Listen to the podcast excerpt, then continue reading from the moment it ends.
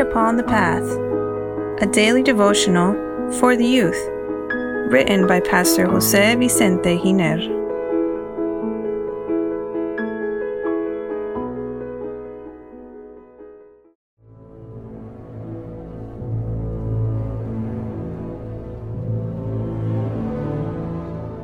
November 4 Messianic Prophecies.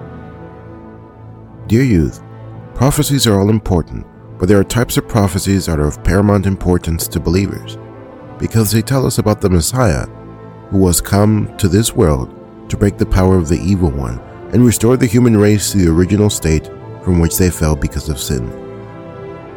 In fact, the first prophecy that appears in the Bible predicts the coming of the Savior and I will put enmity between you and the woman, and between your seed and her seed.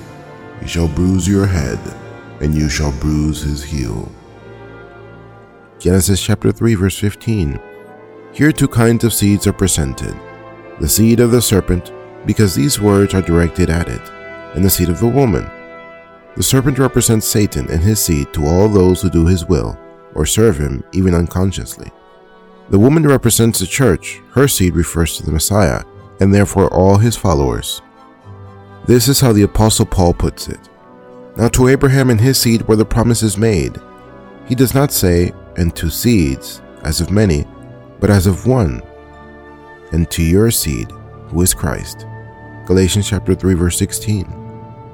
What are these prophetic words expressing?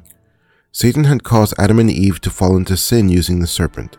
After the fall, God addressed the serpent, that is, the devil, and told him that although he had made the first human couple to fall into sin and would dominate many of their descendants, the day would come when Jesus Christ, the descendant par excellence of God's people, would die on the cross to redeem humans and atone for their sins.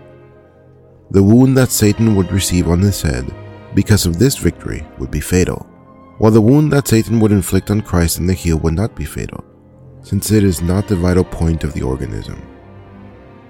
And this happened because Christ did not remain in the grave but rose again. In this way, the victory of good over evil, the destruction of the evil one, and the restoration of humans to the lost Eden are foreseen. Isn't it wonderful and encouraging? We have good news, dear youth.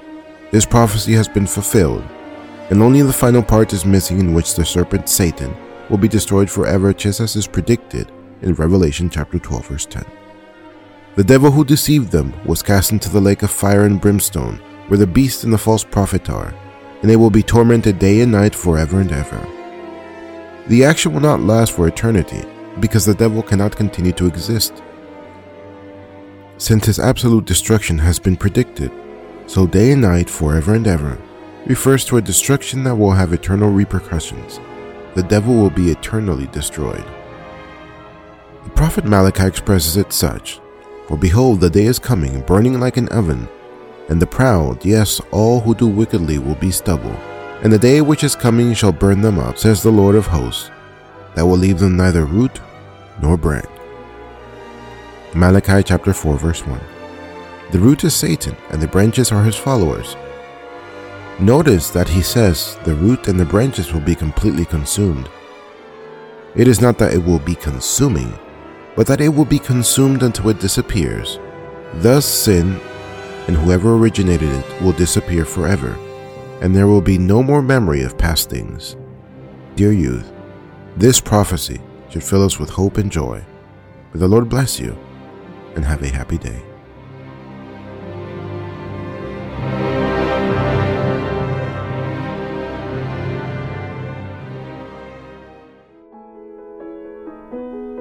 Please share this message that it may be a blessing to others as well.